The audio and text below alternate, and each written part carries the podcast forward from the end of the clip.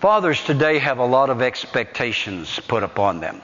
Fatherhood today has fallen on rough times. Different movements have eroded the importance, shall we say, of fatherhood. The feminist movement has done, maybe some people will disagree with me here, the radical feminist has done great harm to the concepts of fatherhood. I believe that not all the fault of the radical feminists, I believe in some portion for sure that we men have failed in our role as fathers. Every home needs a father. Every child needs a father. Let us make it a priority that we build strong homes. We build strong marriages. You say, well, now, Jim, that's easy to say, but what if you didn't grow up with a father? What if you grew up in a home, a single parent? What if you had just a father or just a mother? You never had both. Or what if you had a not so good father or not so good mother? What if, what if young people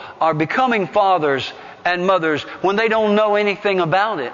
They don't have the knowledge. They didn't have the model and they didn't have the teaching. What do you do with that? Who is it that shows us the Father? Say it. Jesus. I would say to every young man, every young woman, even if you did not have an ideal upbringing, an ideal family life, even if you didn't have a mother or a father, even if you didn't have both of them, in this book right here, in the person of Jesus, you can learn how to be a good father and a good mother. He revealed to you what a father ought to be and is. He revealed to you what a mother is, what a mother ought to be. There are some myths that I need to dispel very quickly about fathers. One of them is that a father will not bond with the baby if he is not there at the birth.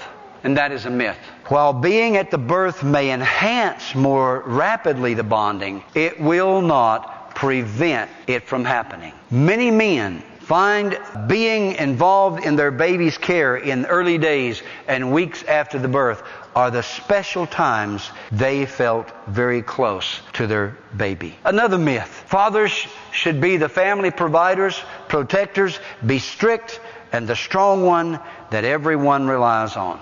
Again, this is a myth because men are human too, and often they need love and they need understanding and support, as well as space at times to be vulnerable and cry.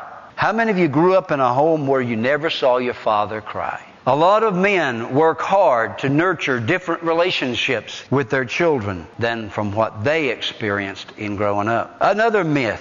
Fathers are not capable of giving proper emotional care to nurture, settle, and soothe their baby. Now, this myth comes from the thought that whenever a father holds a baby and it cries, he immediately gives it back to the mother. Guilty is charged right here. But this is a myth because parenting can come naturally for many fathers, but for others, it is a learned skill.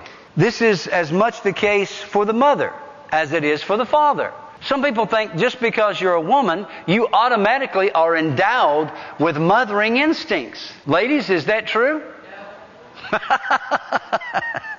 Not so much, is it? The mother usually gets lots more practice and learns quickly. Unless you were one of those older brothers in a home where you had younger siblings that you had to take care of. How many of you had that happen? Let me see your hands. You had to take care of the youngins. Yeah, okay. So you got some practice way ahead of time.